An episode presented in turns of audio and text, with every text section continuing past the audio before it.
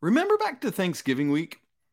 I said that Carolina men's basketball had five games in 11 days and that we'd know a lot more about them after that stretch. Well, we know a lot more about them after that stretch. You are Locked On Tar Heels, your daily podcast on the UNC Tar Heels, part of the Locked On Podcast Network. Your team every day.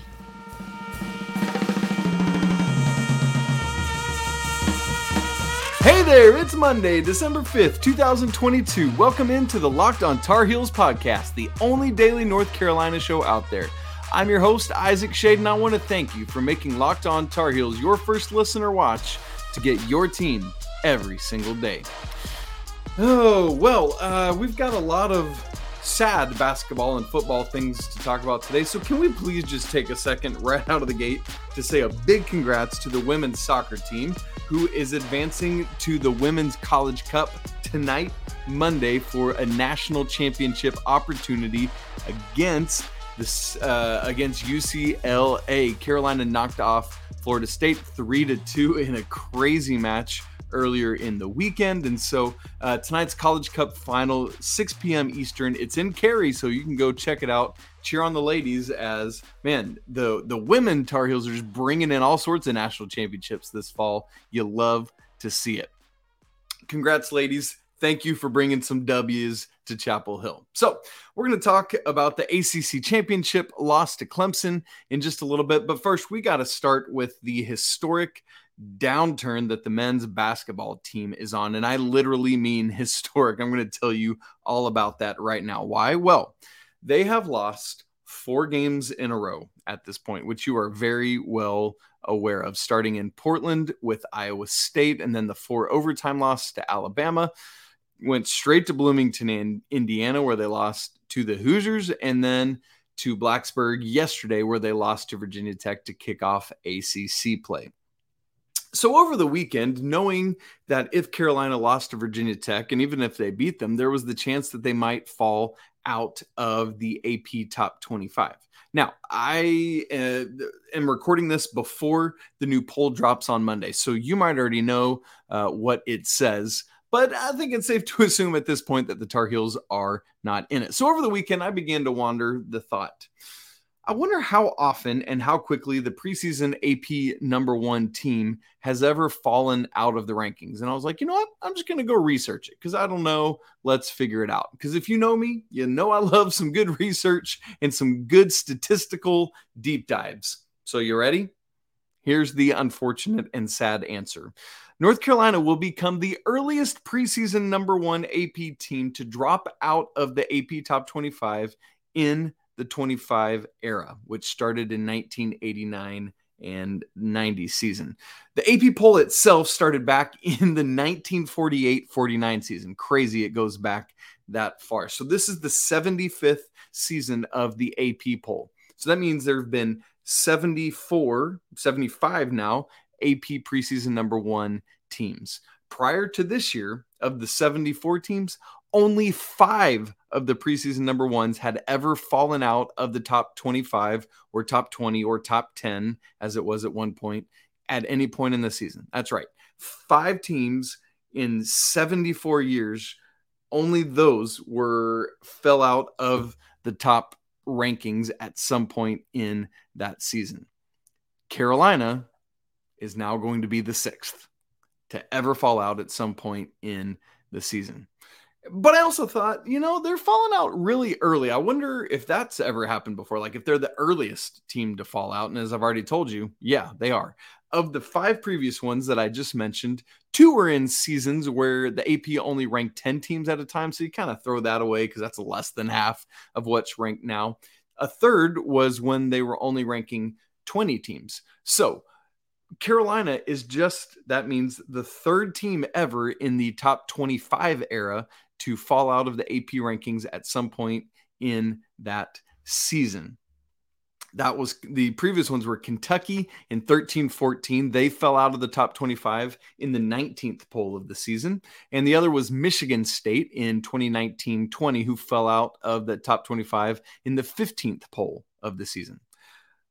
North Carolina is about to fall out in the fifth poll of the season. So, yes, North Carolina is the earliest team that was preseason AP number one to fall out of the AP top 25 poll in history. Yikes. But hang on, friends.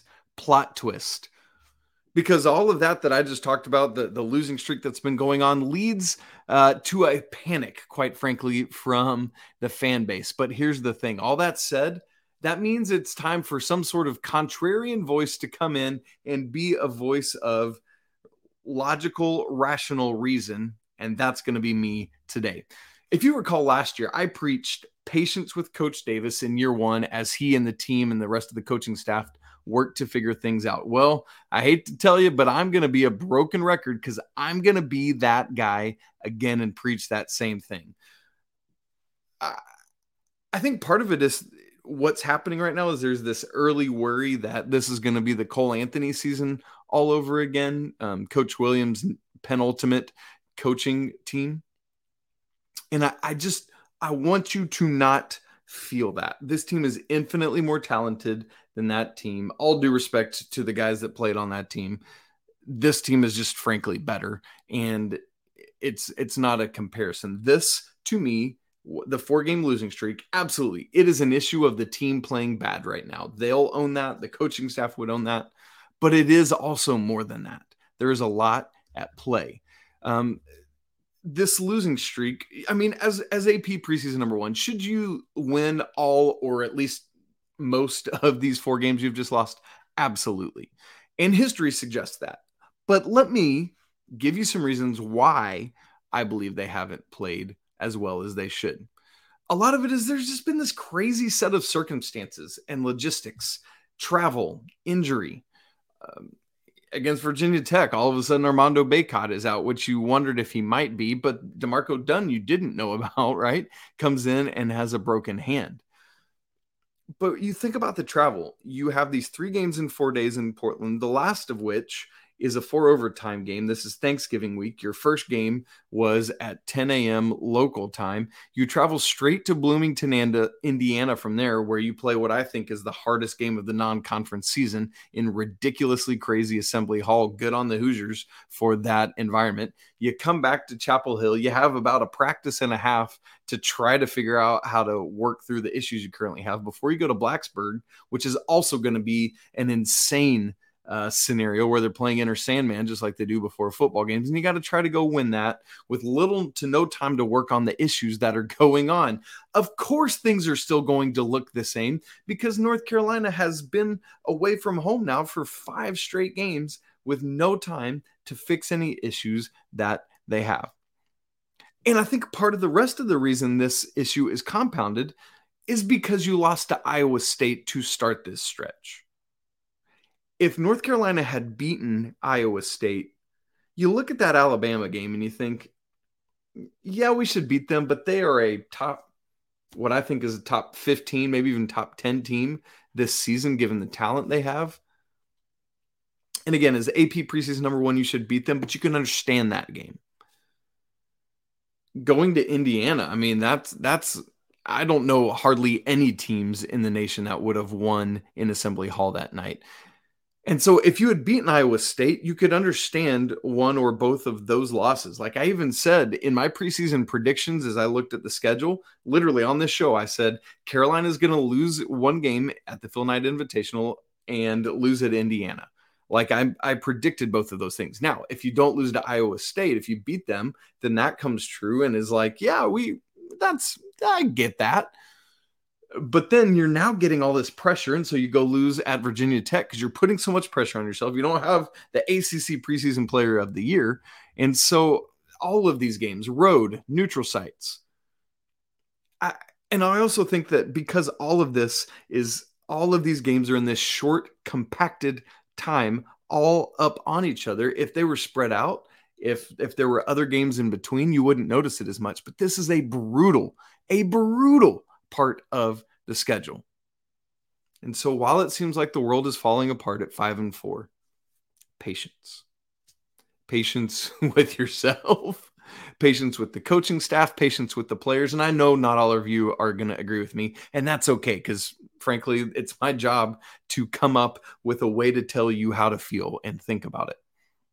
And so I know everyone's got chicken little, the world is falling, but I, it is a long season. The Tar Heels are like, uh, depending on how far into the season they get, just a third or a, a quarter into the season. So patience, patience, patience, please, with this team. Are they perfect? No. Have they played poorly? Yes. But there's a lot else that's been externally at play in this whole scenario. The good news is there's now a week. Then you host Georgia Tech at home. And then you host Citadel the next Tuesday night, the worst team on paper that you will play all season. An opportunity for Carolina to get right and get ready for what is ahead after that.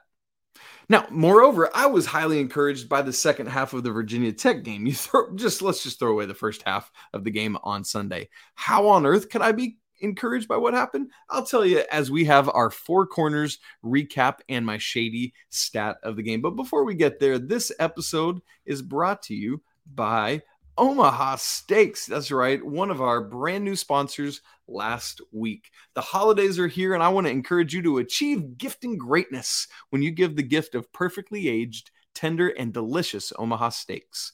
The steak experts at Omaha Steaks have put together these special curated gift packages to help take the guesswork out of gifting and make you a holiday hero. So go to omahasteaks.com and use code locked on at checkout to get $30 off your order. You can send an assortment of mouth-watering favorites guaranteed to impress, like the legendary Butcher's Cut Filet Mignon, air chilled boneless chicken, ultra juicy burgers, and even easy to prepare comfort meals ready in a flash. And listen, I got to tell you, when I first read that last week, my mouth was watering. So I literally myself went straight to their website and started looking because I still had some gifts I needed to buy for my family. And now with $30 off, yeah, I'm absolutely doing that. Omaha Steaks got that Peyton Manning train going. So, friends, Omaha Steaks is a gift from the heart, a gift that will be remembered with every unforgettable bite. So, order with complete confidence today, knowing you're ordering the very best. Visit omahasteaks.com and use promo code locked on at checkout to get that extra $30 off your order. A minimum order may be required. All right, so getting into our four corners recap of the Virginia Tech loss. So, for those of you who are new or just checking out the show for the first time, every basketball game we recap, we do a four corners recap as a way to honor Coach Dean Smith and uh, his four corners offense that he did. So, four corners point number one. With 12 minutes left in this game, Virginia Tech led by 18 points. Less than nine minutes later, yes, just nine minutes later, Carolina had knocked off 15 points off that lead. They trailed at this point by just three, with Caleb Love standing at the free throw line trying to make it two. Now, uncharacteristically, Caleb missed that free throw, and then Carolina never again got that close as Virginia Tech pushed it back out. But hear that over the course of almost nine minutes, Carolina cut into Virginia Tech's seemingly insurmountable lead. That's what this team can be. The issue is that they haven't been either the rest of this game or most of the rest of the season, even in the five wins. The problem is they had basically gone through the motions for the first 28 minutes of the game, and you just can't do that on the road in ACC play and expect to win with or without Armando Bacot on the floor. That's just not a reality. But why I want to point this out and, and say, yes, I see that, is because this easily, easily could have turned into a 20 point plus blowout the way things went.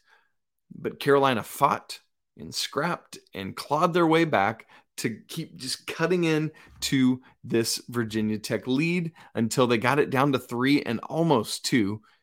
And you, you, just don't know what happens if you keep that momentum going. Now they weren't able to, and Virginia Tech was able to take advantage of some some Tyler Nickel, uh, not quite their defense yet, st- still learning as a freshman, but but he was in there. But the key takeaway from that whole comeback that I think travels the rest of the season it was not the Carolina offense. it was the Carolina defense that changed the tenor of that second half, that final 12 minute stretch with who? Seth Trimble as the head of the snake out there with Caleb Love and RJ Davis. Very interesting uh, how that played out and, and what happened. And Carolina looked good in that stretch, or at least much better than they have in a lot of the season. What that tells me, if this team plays that type of defense with that type of energy, this Carolina team is going to win basketball games and they're going to win a lot of them. But they got to do it from the tip and they got to do it till the final horn sounds. That's been the issue so far. Number two, it was a better shooting day for Caleb Love and RJ Davis, who each individually hit over 50% from the field. They were 11 21, 11 for 21 combined. So, so just north of 50%. You love to see that. But where the issue was is that they were still not good from three, a combined two of nine. And both of those came from RJ, or excuse me, from Caleb. RJ was over 4 from three. And so just just the shooting from deep is just not there. I don't know what it is. I don't know if they're if they're having mechanical issues, if it's mental, what's going on at this point. But obviously, you know they're frustrated about it. You know the coaching staff is frustrated about it, and they're working on it. So we've been keeping our eyes on those guys to see are, are they going to be more aggressive? Are they going to get downhill? And that's part of what made the second half go better as the defense started. So the uh, so the offense kept attacking, and that led to the. Speaking of which, Pete Nance was a lot more aggressive in this game, and to wit, he, RJ, and Caleb all finished with 18 points to lead the team. But Carolina was very aggressive. Um, got to the got into the bonus quickly in both halves and finished 21 of 27 from the free throw line. Those are the kind of things especially with as good a free throw shooting team as carolina is that that can work game in and game out. Be the aggressors. Be the ones forcing the other team to foul you and send you to the free throw line and then go hit all your free throws. Four corners point number three. We've been begging and pleading for depth and we finally got to see it uh, it was not by choice but by default because of armando bacot being out with injury because of excuse me, D'Marco Dunn being out with injury. And then in the first half, RJ and Caleb and Leaky all picked up two fouls. And so Coach Davis is trying to manage that. And so all of that led to depth and, and seeing more people. And so Tyler Nickel and Seth Trimble both played over 20 minutes in this game. And so uh, you love seeing them forced into action. You wish it was by choice from the coaching staff, but um, however it may come, we'll ride with it. Now, here's the weird thing. If you had told me coming into the game that Armando won't play and that uh, excuse me, D'Marco won't play. I would have said, oh, Puff Johnson probably plays 32, 35 minutes or something in that range. He did start his first ever start for Carolina. Congrats to you, Puff, but he only played 12 minutes. It, it felt like he was ineffective, and maybe that's why he wasn't on the court. But just a strange thing as Carolina is needing trustworthy depth, and Puff Johnson wasn't where they found it. That is atypical from how Coach Davis has deployed that young man. So we'll have to keep our eyes on that. Number four, the four, the fourth piece of our four corners recap uh, from the Virginia Tech game is here is a negative thing. I know I said reason for optimism going forward, and I, and I do have it, but there I also do want to point out that there are some troubling numbers that are still troubling. Let me just list them off for you. Points in the paint. Carolina has now allowed in the last three games 40, 50, and 42 points in the paint in those games. Not good. Assist percentage. Uh, this is just confounding at this point. two straight games now where Carolina has assisted on just 25% of their field goals. It was 5 of 20 against Indiana and 6 of 24 in this game against Virginia Tech. Neither of those are season lows. It was the 18% against UNC Wilmington to kick off the season, but what? Like it just doesn't make sense the offense that is a clear sign to me that the offense continues to operate not at its most efficient level. Rebounding. Listen, I thought Carolina had turned a corner after they were out rebounded the first two games and were making some good strides, but now three games in a row that the Tar Heels have been out rebounded. The previous two were pretty close, but this one, Carolina was minus 14 on the glass. Now, I say that while full well knowing who's sitting on the bench, Armando Bacot. Great. Still, minus 14 on the glass, that's not going to do it. uh, and then two other things that troubling numbers that continue to be troubling. The Tar Heels were just three of 17 from three. Two of them were from Caleb that we already talked about, and the third was Pete Nance who hit it uh, his three in that big closing stretch of the second half as Carolina was getting closer and closer. That's not going to cut it. And then uh, the the final number is 10 turnovers. Now, you hear 10 turnovers for North Carolina. You think oh, that's I mean that's really not all that bad. You'd love to be in single digits, but um, for Tar Heels as as paced as they play, 10 turnovers whatever. But 5 of those were in the first 5 minutes of the game. And when you're on the road, you've already been struggling and you're trying to set a pace and a tone and say, "Hey, we're going to come out and control this game." And you give up the ball 5 times in the first 5 minutes of the game that's just not gonna. That's not gonna do. Now, good on the Tar Heels for only having five more turnovers the rest of the way, but you've already dug a hole too deep to get out of, and at that point, I don't know what you're going to do. All right, so that's the four corners recap for the game. Let's finish off this with the shady stat of the game. This goes back to our rebounding. And again, part of it is Armando Bacot being on the bench, but here's the number Carolina in the first half had precisely zero offensive rebounds. That's right. A North Carolina basketball team had zero offensive rebounds in a half. And their first one didn't come until five minutes into the second half. So it was 25 minutes of game action before Carolina. And it was Dontrez Styles that got it, got the first offensive rebound of the game. And the Tar Heels finished with just four total on the day. That is not a vintage Carolina team. You know it, and I'm aware of it as well. So, uh, more to work on. But again, you got a week, you got time to rest and sleep your head in your own bed, and then come out ready to go against Georgia Tech on Saturday. Hopefully, resting Armando Bacot helps with that. Obviously, D'Marco Dunn's going to be out a while, and so that throws off your backcourt rotation. But I think it means bigger minutes for Seth Trimble, which is what you want to see anyway. Well, unfortunately, the men's basketball team is not the only team to lose. And in fact, men's basketball and football now have a combined seven straight losses between them three in a row for football and four in a row for men's basketball. What happened to the football team against Clemson? I'll tell you in a minute. But first, this episode is brought to you by SimpliSafe. Here at Locked On Tar Heels, we believe that home should be where you and your family feel the safest, especially over the holidays. So this season, give your family and yourself the gift of peace and protection with the number one rated home security system, SimpliSafe. And right now, SimpliSafe is offering our Locked On Tar Heel listeners 40% off a new system. So don't delay, get on it right now. Here's why I love it. This day and age where everything in my house is basically controlled by Alexa, I love that I can just get on my phone and find the, the cameras in crystal clear uh, HD and, and anything else it needs to be. It's convenient and right there anytime I want it. And so, with the top rated SimpliSafe app, you can stay in complete control of your system. You can arm it or disarm it, unlock it for a guest, access your cameras, adjust system settings, anything you want to do at any time, anywhere because of the handy dandy app. So don't miss your chance to save big on my favorite security system. Get 40% off any new system at simplisafe.com slash locked on college. Again, that's simplisafe.com slash locked on college because there's no safe like SimpliSafe.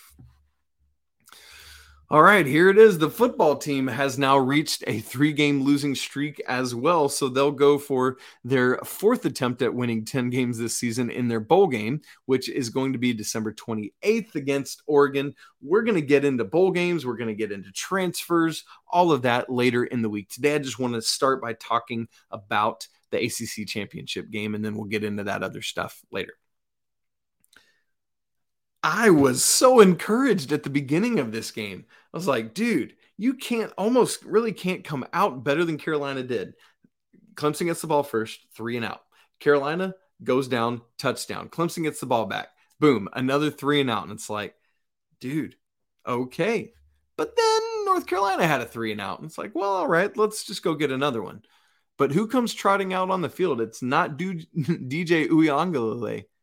It's freshman quarterback Cade Klubnik coming out for the Tigers. And it's like, okay, you know, he's a true freshman coming out of Austin, Texas, number one dual threat in the country in the class. And so, you know, he's going to be good, but he's had some moments earlier this year because he's a freshman where he just didn't look so good. And so it's like, all right, Dabo, we'll see what you got. Well, Clemson scores touchdowns on three straight drives.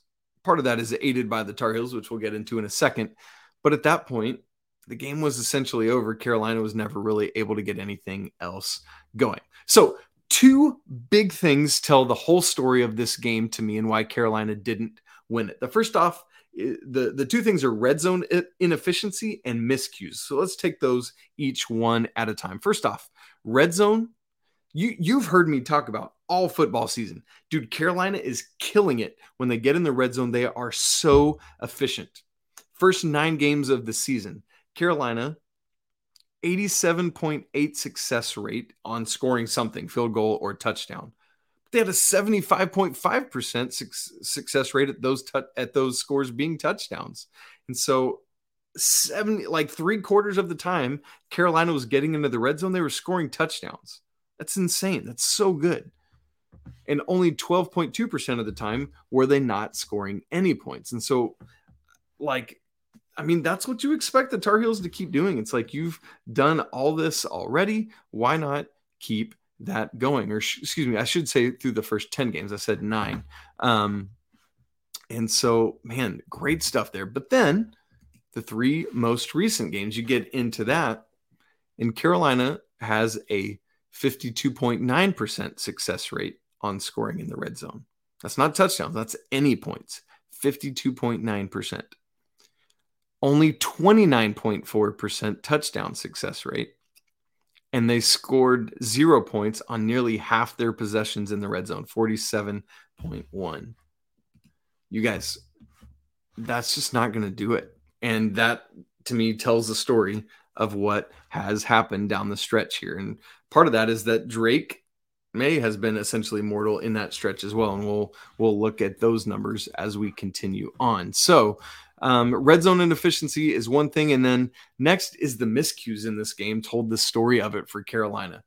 Right after Clemson got that first touchdown on Klubnik's uh, first drive, on Carolina's second play, there was a missed handoff between Drake Maye and that was Omarion Hampton's first series of the game, and it just the ball didn't get in the breadbasket. I looked to me like it was on Drake Maye, and not he didn't get it in there well.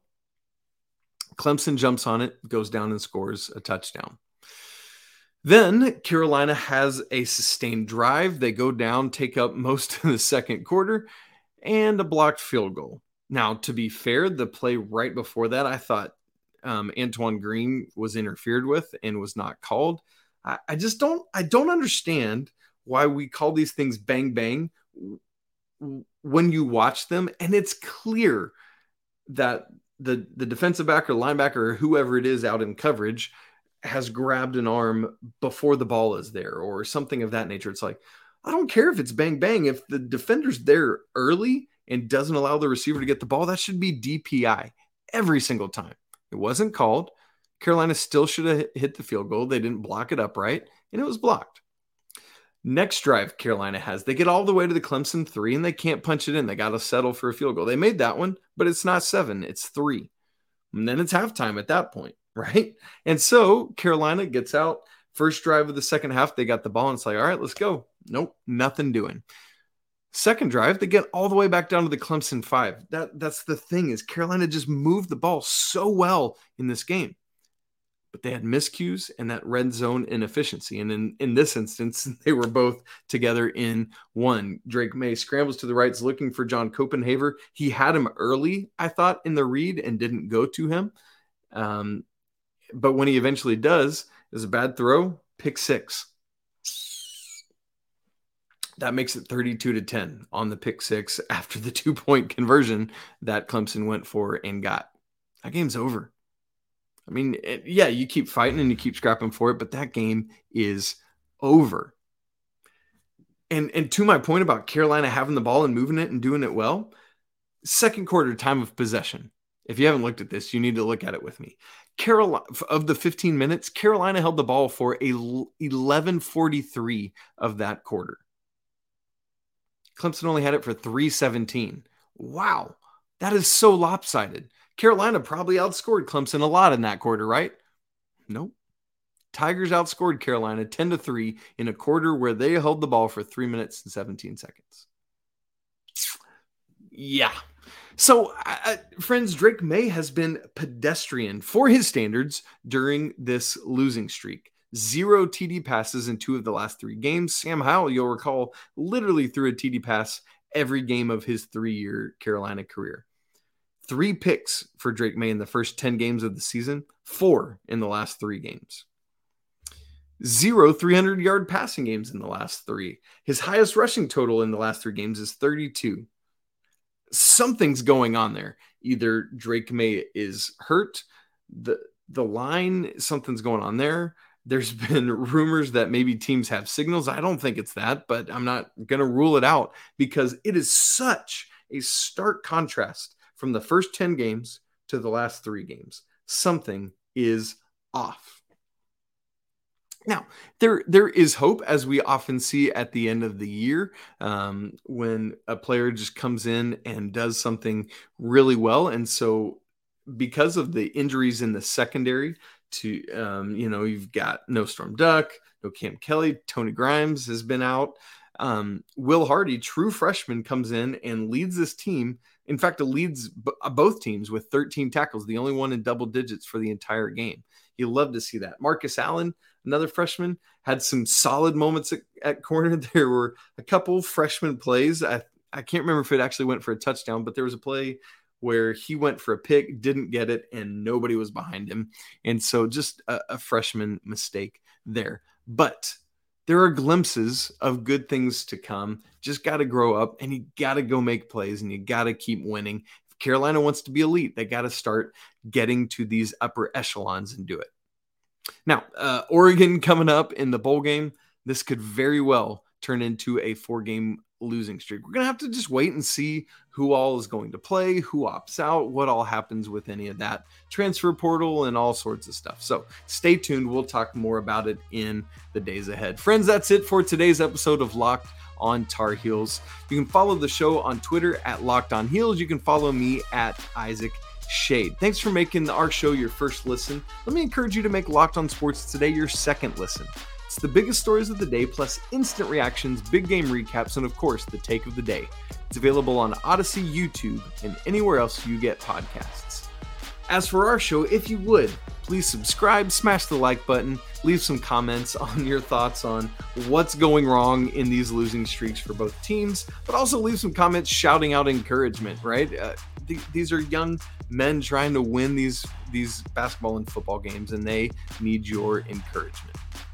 I really appreciate you hanging out with me on a Monday, even a Monday coming out of another bad weekend for these two football team and basketball team. But always, it's still a great day to be a Tar Heel, right? You know it is. And until tomorrow, peace.